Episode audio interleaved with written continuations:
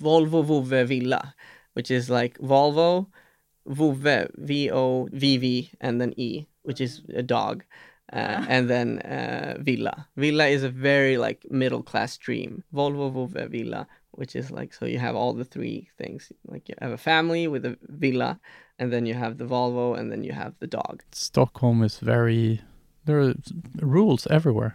Not that I'm wild. I think Stockholm is too planned and too much rules and too much structure for my taste.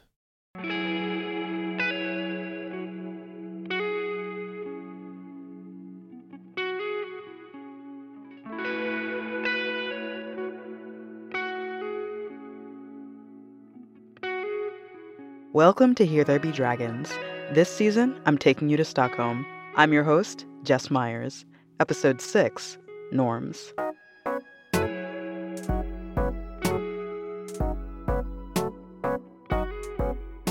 Glasses, Trends are so clear in, in Stockholm. beards on the guy. assimilationist. 90% are wearing the same jacket as you are. There's so much nerve everywhere, and We look like soldiers. conservative. People don't want to stand out.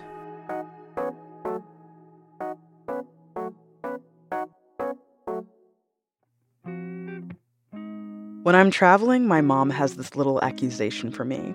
She says, Jess, you're never happy to travel anywhere unless you can get an apartment and a part time job.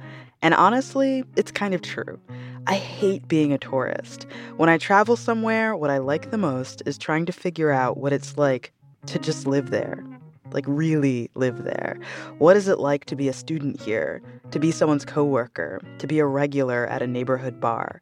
What is it like to just be a normal, unremarkable person in any random city? That's what's fun to me, taking a walk through a what if. Last year, I was trying to figure out what a normal Stockholmer was. Anything people invited me to do, I did it. I went to clubs and parks, I cooked people dinner, I pushed people's strollers, I hung out. What I learned is that in Stockholm, fitting in has quite a few rules. For example, before I left New York, I went to a swap meet and got the warmest coat I could find a tomato red Woolrich winter coat. When I wore it around town, I noticed my mistake right away. Everyone was in dark navy or black puffer down jackets. That swish, swish, swish, swish, it's practically the city's winter soundtrack. Can I, sorry, can I just ask that you take off your jacket because was it makes that noise. mine does- this is These actually, like like, synthetic. I was a little too Moomins where I should have been Adidas. I stood out like a traffic light. Jess, my program director, would say, You always bring a lot of color. Strike one. Strike two. By Stockholm standards, I'm loud as hell, showering at 10 p.m., laughing at top volume, banging pots and pans in the communal kitchen, generally living in the key of Brooklyn. All big no nos I usually forgot. Strike three. Och glas vatten. Un glas vatten. This one might be obvious, but after a few months on Jag Duolingo, I still didn't speak. Swedish. Hejdo. Hejdo. So, at the grocery store, in my building, at a thrift store, no one was really buying me as a local. In my quest to find the norm, I was sticking out most of the time. But in a way, it's easier to see the rules if you're always outside of them, even if that outsideness is an uncomfortable place to be. But knowing those rules and being able to navigate them can be a big part of feeling safe in the city.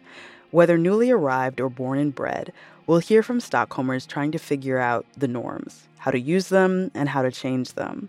Will they bend to Stockholm or will Stockholm bend to them? Here's Iman. She's a Stockholm based fashion designer with an eye for trends in the city. She clocked my look right away. In Södermalm, it's it's uh, it's like you're wearing now, like round glasses, um, uh, chinos uh, with the pants, like uh, where they have like shorter pants, and like beards on the guy, and like um, big coats on the women, and like a a more relaxed kind of uh, clothes, and a lot of uh, people are inspired by, the 20s 50s 60s and you can see that on their and their style. And you know like oh this person uh, must be from Södermalm where I um, worked before in, in Östermalm when I had the office there. People were more like not that social and everybody like were the same brands and the same. So it was like I couldn't feel like inspired, not from the boutiques and not from anything. Like it's so different from Östermalm, Södermalm, the suburbs. Um, it's like you you got three looks in Stockholm, three, not more than that. uh, and it's few few people that got their own kind of style. Well, That's one part of what I miss living in a really global city. I don't consider Stockholm being a global city.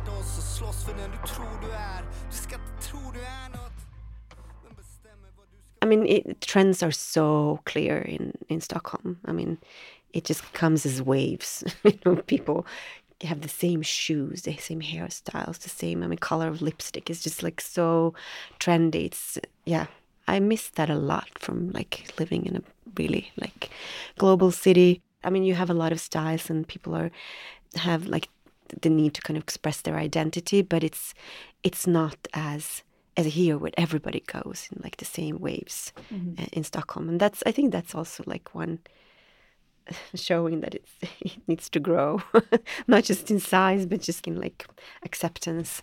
I think.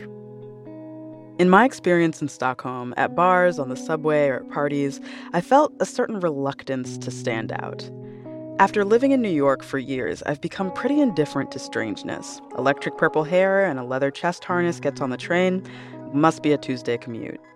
Before it was even worse. You could like go on this uh, subway on the train and like 90% are wearing the same jacket as you are.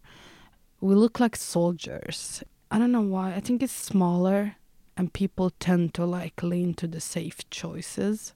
It's so dark, like eight months a year. I think it's it's just people don't want to stand out. And it's like if you stand out through your clothes, you will get attention and, people are not comfortable with that.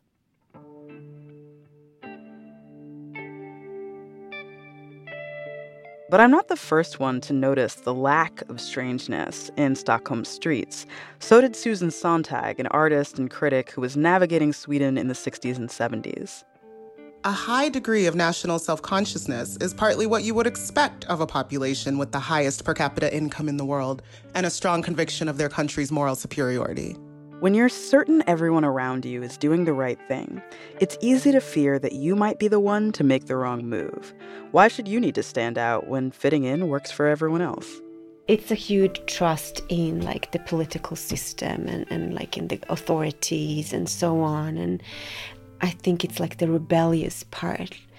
I mean, there were eras, of course, but just in general, I would say, like, people, there hasn't been any wars or like big catastrophes or political, like, well, now, I hope soon, now that we're getting these uh, political parties, like, um, maybe I hope that it's gonna, gonna be more like stronger, but like the rebellious kind of qualities in, in, in the nation kind of needs to get forward, I hope. I learned about Stockholm outside of Stockholm. I, I had a lot of Swedish friends as well in New York. There were a lot of Swedes in New York. There's still are a lot of Swedes in New York. I think I had a different idea of what Stockholm was than what it was in reality from the people I met. Um, in terms of uh, the people I met were very lively and outgoing and slightly crazy, actually, even for a New Yorker. And then uh, completely opposite to the people that I met when I when we moved to Stockholm. I, I thought people were a lot more um, conservative and a lot more guarded than than the people I'd met before. Well, I think Stockholm is an anxious city overall. It's very uh, socially anxious. It's um, there's so much nerve everywhere, and it's um, you know it's calm down. Stockholm is not so different from other big cities, where being successful means having the right job, the right clothes, and the right apartment. But as Marion said, there is a certain anxiousness about standing out that can feel palpable. If you ride the T-bana enough and hang around the city center, go around to a few art galleries, you'll pick up the pattern pretty quickly. Talk quietly and not to strangers, wear monochrome, stand on the right side of the escalator. Very well mannered. Having the right look is one thing, but what if the things that make you stand out aren't really things that you can change? Whether it's race or queerness or religion, what happens when it's who you are that separates you from the crowd? And in a culture that values sameness, what if that makes your daily life difficult? Here's Vanessa Barker. She's a professor of sociology at Stockholm University who researches the creation of difference in Sweden. For Sweden, for most of the 20th century and now, um, they've had an assimilationist policy of immigration. So there was a very brief period where Sweden followed a multicultural idea, right, that would respect difference, understand difference. But as an official policy, that was barely 10 years. And I think what's difficult for people who come to Sweden, right, from whatever country, is that it sort of says one thing out of one side of its mouth, but the reality is actually very different. So you will find nobody in the government or even people on the street who would say, "This is an assimilationist country where we expect you to follow exactly what we what we want and what we do." But that is what is actually expected, right? So there's an assumption that people would naturally want to adopt Swedish values and um, adopt cultural practices and they're not it's not spoken and so you get these kinds of conflicts right where there's um, sometimes well what is actually expected um, what are the kind of cultural values so what then is the difference between integration and assimilation as vanessa said it gets fuzzy Integration or a multicultural approach can be like a checklist. Speak the language? Check. Know the bank holidays? Check. Vote in the elections? Check. All right, you fit in, and maybe even you can bring a few elements of your own culture. But assimilation is something a bit trickier. It's more like a demand be like us, just like us. But who gets to be the us? Who gets to set the standard? And what happens when you just can't be anything other than who you are? We have something in Sweden that came with the Social Democrats, and it's like to be so normal as possible. Like, you go to work, you go home, you like, you don't stand out in anything you do. Like, you don't even say your IDs to your boss. You just do your shit and then you go home. Like, you can't even like use your voice. If you use your voice, you're a pain in the ass. I'm sorry to use this kind of language, but it's even especially if you're a woman if you are being visible or or like you're using your voice you're just annoying. Until today it is like that. And if you're forjan and you're muslim you're even a bigger pain in the ass.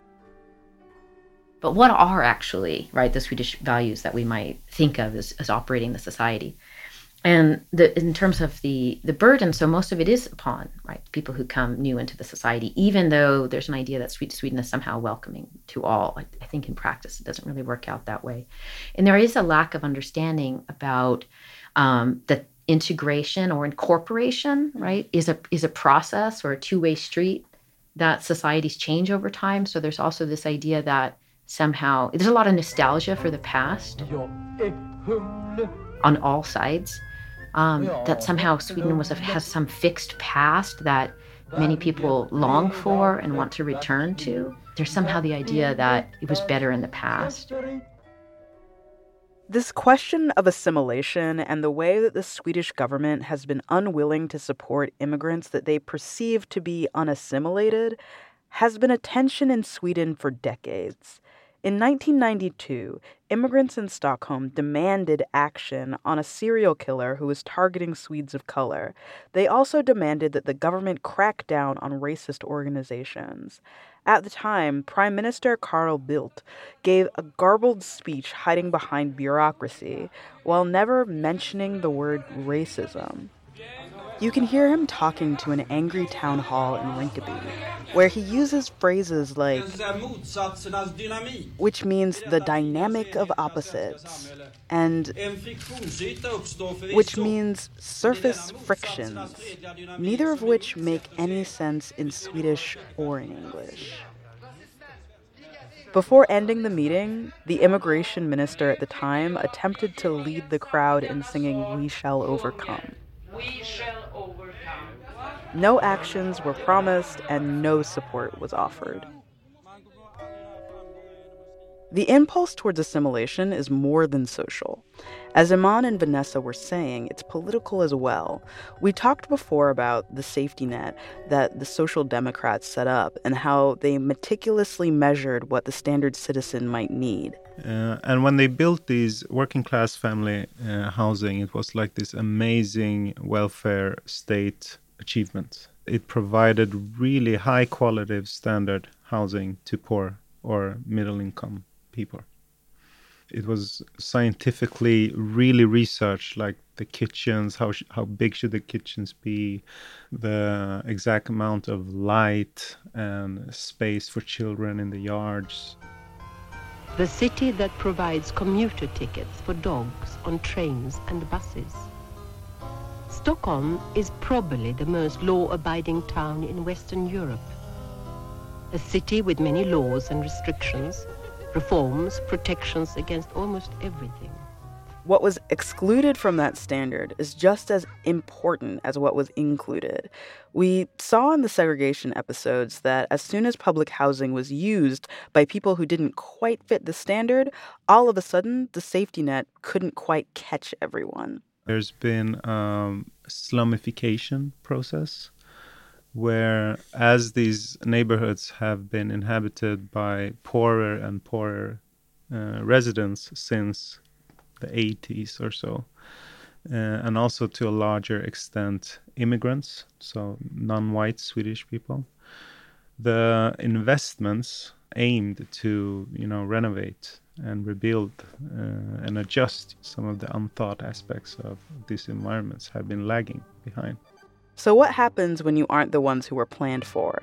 What happens when you're a bit too brown, too queer, too religious to quite fit in? I was only out queer kid in school, so it was quite unsafe, and I felt very um, looked upon. A couple of weeks ago, one of the women said to me that she went for a walk, and she lives in a central part of Södermalm. It was more other people telling me that I did not belong like quite um, explicitly wanting me not to be there. And then she kind of she gave off an embarrassed laugh where she mentioned I was the only one in hijab going for a walk in that area. I took a stand as a queer kid quite early. So that was something that she had noticed and became aware of and you know, judging from her laugh, she was a bit self-conscious about that. That's sort of where I took the area for myself and like my clothing into that. I traveled from like being a punky kid in like fifth grade up to being like wearing tights and heels and tunics with like colors and sassy things. I know there's a discrepancy of, of how I'm interacted with in some of these spaces that you're talking, some of these white spaces. I can feel that there's a difference when people are just addressing me without knowing who I am as opposed to when I say, okay, I'm a curator, I have a PhD. When I was like in eighth grade, colored my hair and had like a mohawk and all the different types of colors. And that was quite different from the way you were supposed to look in a sort of tougher outer city area as a man. When I just enter like a seminar and people don't know me, they would look at me in a strange way but as soon as they know who I am, oh yeah, you you belong. You know. And I would have uh, quite planned out routes to like how I was going to go to school. I was quite like precise with what time I was going to take the train or what time I was going to take the bus. What would have happened if I if I didn't have a title or if I didn't have a degree? I mean, what, how would that kind of play play itself out? Today, I feel I felt safe walking inside of the mall because I know that there were going to be kids in certain areas outside of the mall where I couldn't go uh, and other days it would be like, oh, okay, it's rainy and it's it's windy, so I go on the outside because I know that they're not going to be hanging around there. So I really um, shifted how I walked due to where where I knew other people would be to jeopardize my safety. Yasmin is a life coach who works with immigrant women who have experienced abuse. In her work, she has seen how her clients are marked out as different, even by the systems that are meant to support them.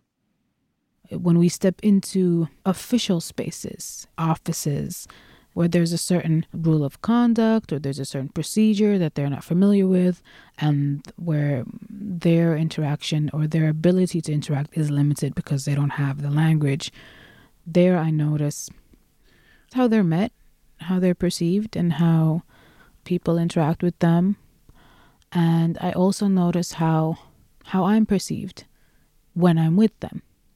It's really interesting. Like if I walk in on my own, because I've lived in Sweden and Stockholm all my life, I know the social codes and I know how to interact with someone and I know how to signal my privilege and in that way leverage a certain power position for myself. When I walk in with these women, I try to use my privilege and my power position to leverage on behalf of them. But it's very interesting to see how the perception of them is uh, reflected onto me.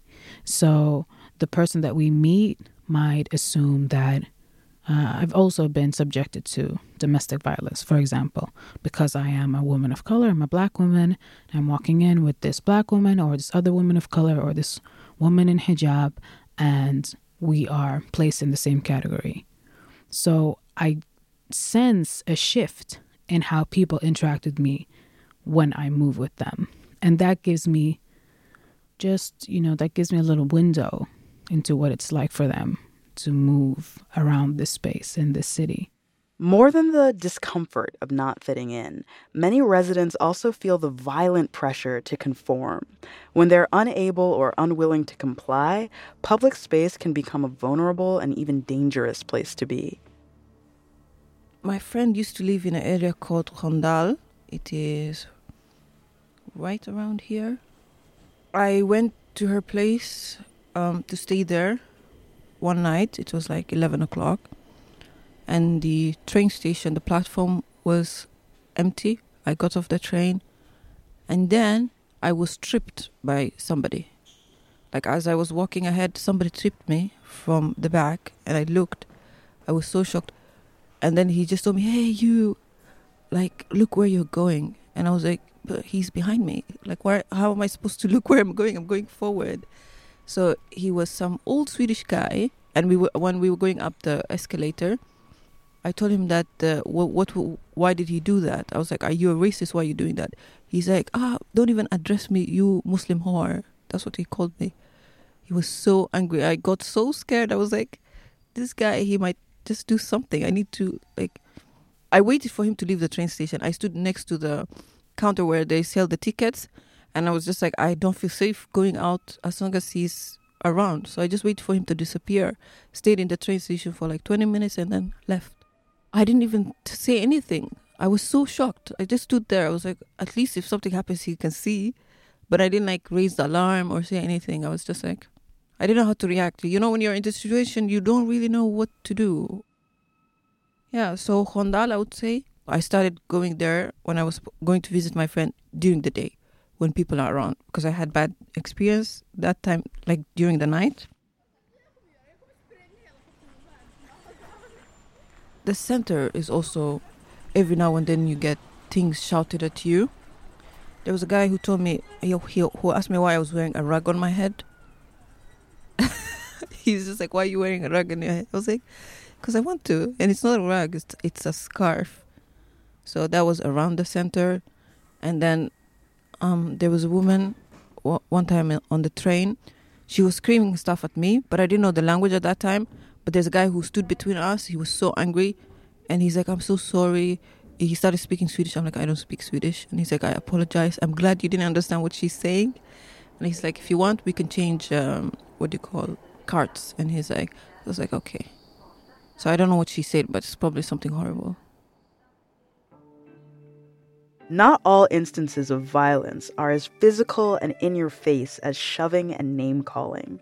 The subtle microaggressions that gatekeep public behavior can also be blaring signals that you don't belong. The obvious, right in your face, confrontational type of, uh, I don't want to call it negativity, hatred. I don't know what it is. I that's just a few incidents, but like the more subtle, like uh, not obvious type of uh, prejudices, that one I face all the time. Um, yeah, and then sometimes I question myself. I'm like, is it just in my head?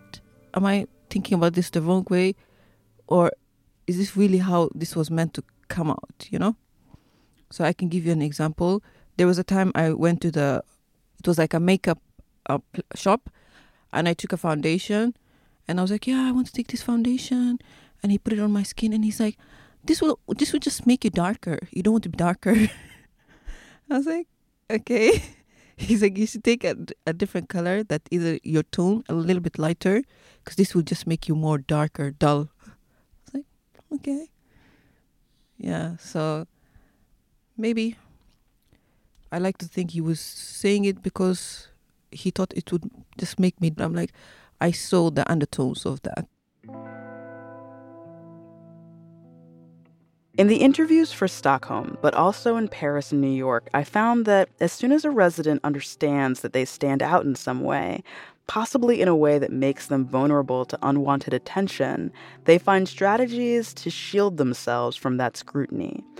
One of the strategies that Stockholmers, and again, specifically Stockholmers of color, had was language knowing when to code switch between different types of Swedish or even different languages helps some residents control when to blend in and when to stand out. Without a doubt. Depending on who I'm talking to, if I'm going to the bank or if I'm having uh, a meeting or just a simple interaction with anyone in a position of power and I want to assert myself or I want to communicate clearly that I'm someone that they need to respect. I choose my words, literally. I choose my big words. I choose my articulate words. And, uh, you know, I choose classic old Swedish phrases just to like flash all that privilege.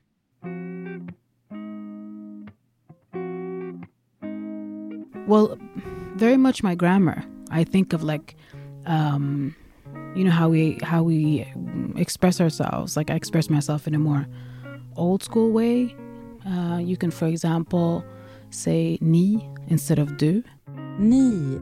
um, Ni. and ni is Du. ni can be like plural form of you which is du. du singular form of, of you.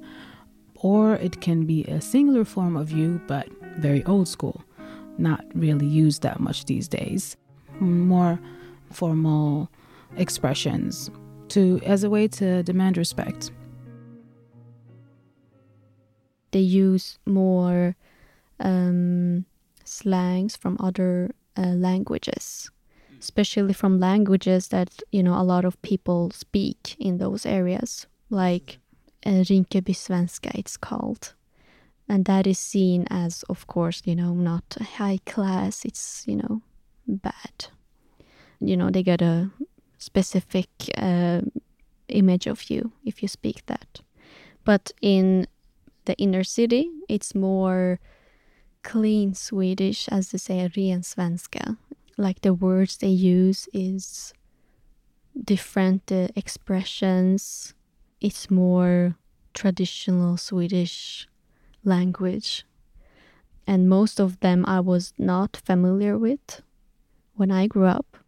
Rinkeby svenska is a form of Swedish slang popularized in immigrant neighborhoods like Rinkeby. It mixes Swedish, Turkish, Arabic, and other languages into casual Swedish. In a short film called Rinkeby Svenska by Bahar Pars, a group of white advertising directors attempt to coerce a black Swedish actress into this slang to appeal to immigrant audiences. listan i alla fall. Ludmilla, har du listan? Ja. Jag tror vi måste utgå från den i alla fall. Here you can hear them reading off a list of slang. Tack snälla. Jag ser det. Aina, Axa, Aide. Aide. Aide. Aide. Hörru. Aide. Man skulle kunna börja med det. Hon skulle kunna börja med det. Axa, Baxe. Axa skulle man kunna... And here you can hear her discomfort.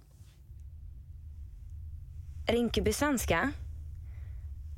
menar du? Alltså jag har aldrig varit i Rinkeby och det finns ju typ... Yeah, so in the beginning of my life, I talked a lot Rinke, Rinkeby svenska. But then I got used to talking like more ren svenska. And I found that when I, whenever, so when I like started a school in Vasastaden, I lost contact with all of my old friends from Tensta. So I I didn't hang much in Tensta after that, after like you know 13 years old.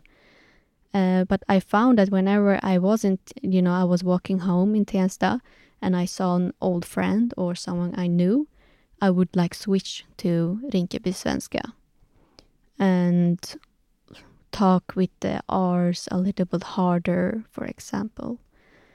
And that continued like many years and it was it's like only recently the last couple of years i haven't been switching that hard. Both feels comfortable but i think like now the ren svenska is more comfortable for me because i'm so used to it. But when i switch to like maybe a more loose form of Swedish. It's it's not that hard as before. Vi förvrängde dialekten, snodde massa ord från släkten. Vad blev effekten?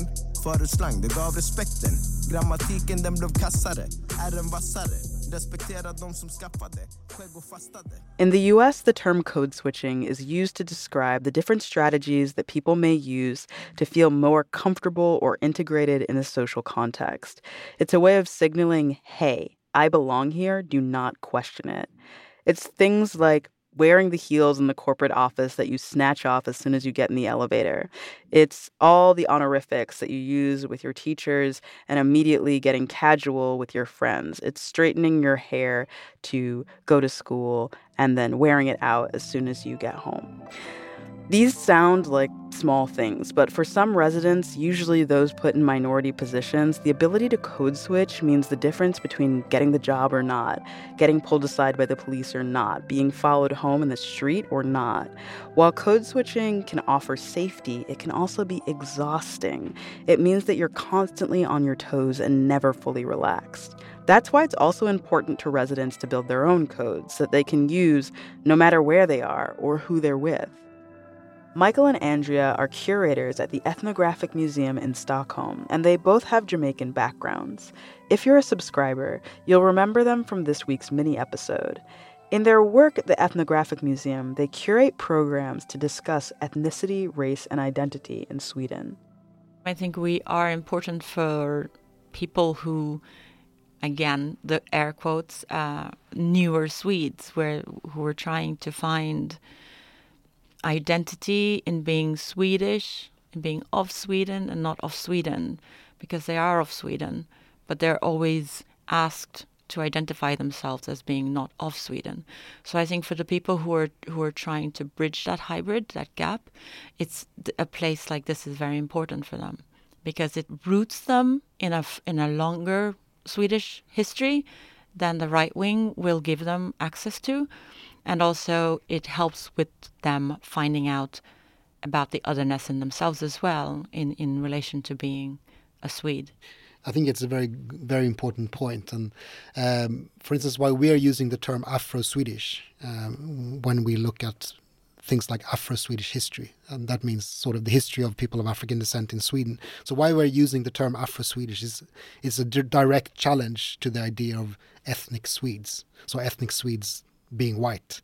So that's kind of a challenge to that to actually say that there are people of African descent here that are Swedish. That's why we're using that term. So, and I think so. That's kind of a it's a, it's a very it's a politically conscious decision to do that. Yeah. Um, I also wonder if the term ethnic Swede also opens up the opportunity to turn an ethnographic analysis onto whiteness.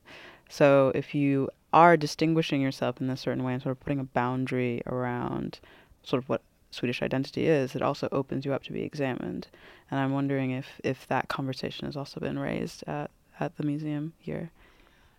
I think so. And I think the conversation has been raised.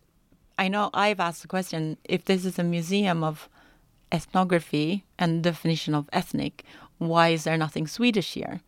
And that's when I got to think that, okay, it's been, you know, separated. So yeah, the historic museum and the national museum and, and all of that. So so so the actual um, ethnic Swede part of it is taken out from our museums, except maybe the Sami, and that's um, that's a whole other question as well. You know, when when you start talking about this idea of of who's Swede and who's ethnic and when did that begin and how do you define it and where is it going?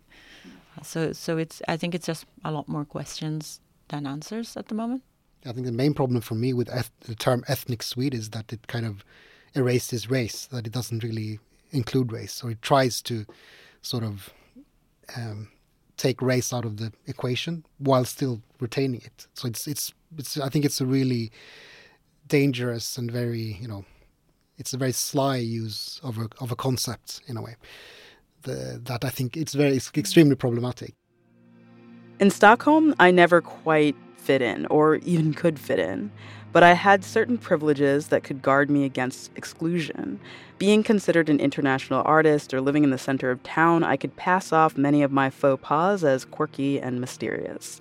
However, not everyone gets to have those options, and a misstep can find some residents without the tools they need to live a secure life in the city.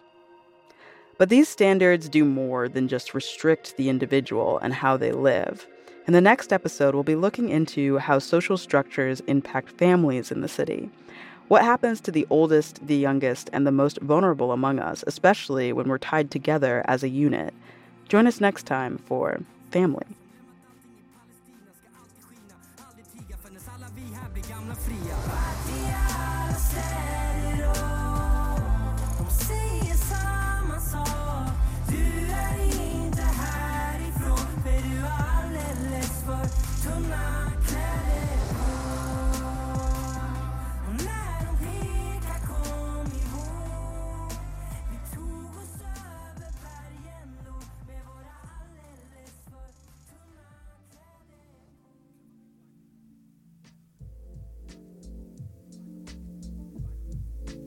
If you liked this episode, you might also enjoy episode 5 from our last season on codes in Paris. We found that those two episodes really speak to each other. We are produced with the generous support of the Graham Foundation for the Advanced Studies in the Fine Arts and Konstnärsnämnden, the Swedish Arts Grants Committee. Thank you to our senior producer, Adelie Pajman Ponte, and our team of graduate assistants from the Architecture Department at the Rhode Island School of Design. Kimberly Ayala Nahira. Bilal Ismail Ahmad. Daniel Guerrero. Uthman Aloha. Fatu Kamara consults for the show, Corey Jacobs does the music, and Adrian Lilly is our sound designer.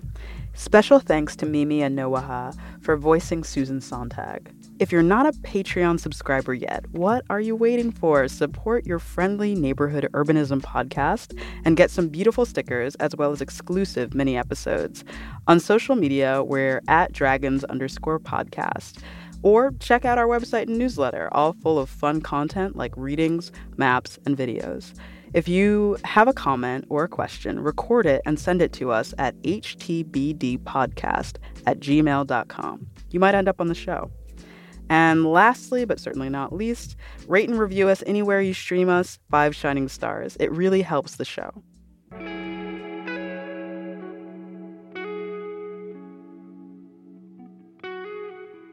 Okay, until next time, this has been Here There Be Dragons.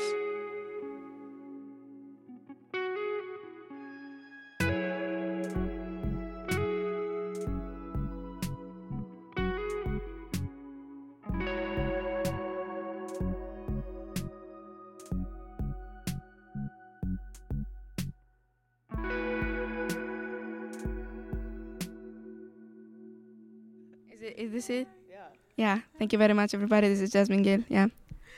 Thank you for listening. This is Anna. Hope you learned something about Sweden and how we live. Oh, are people going to hear this? Oh my god! Oh my god! I'm going to get pop. I'm already popular.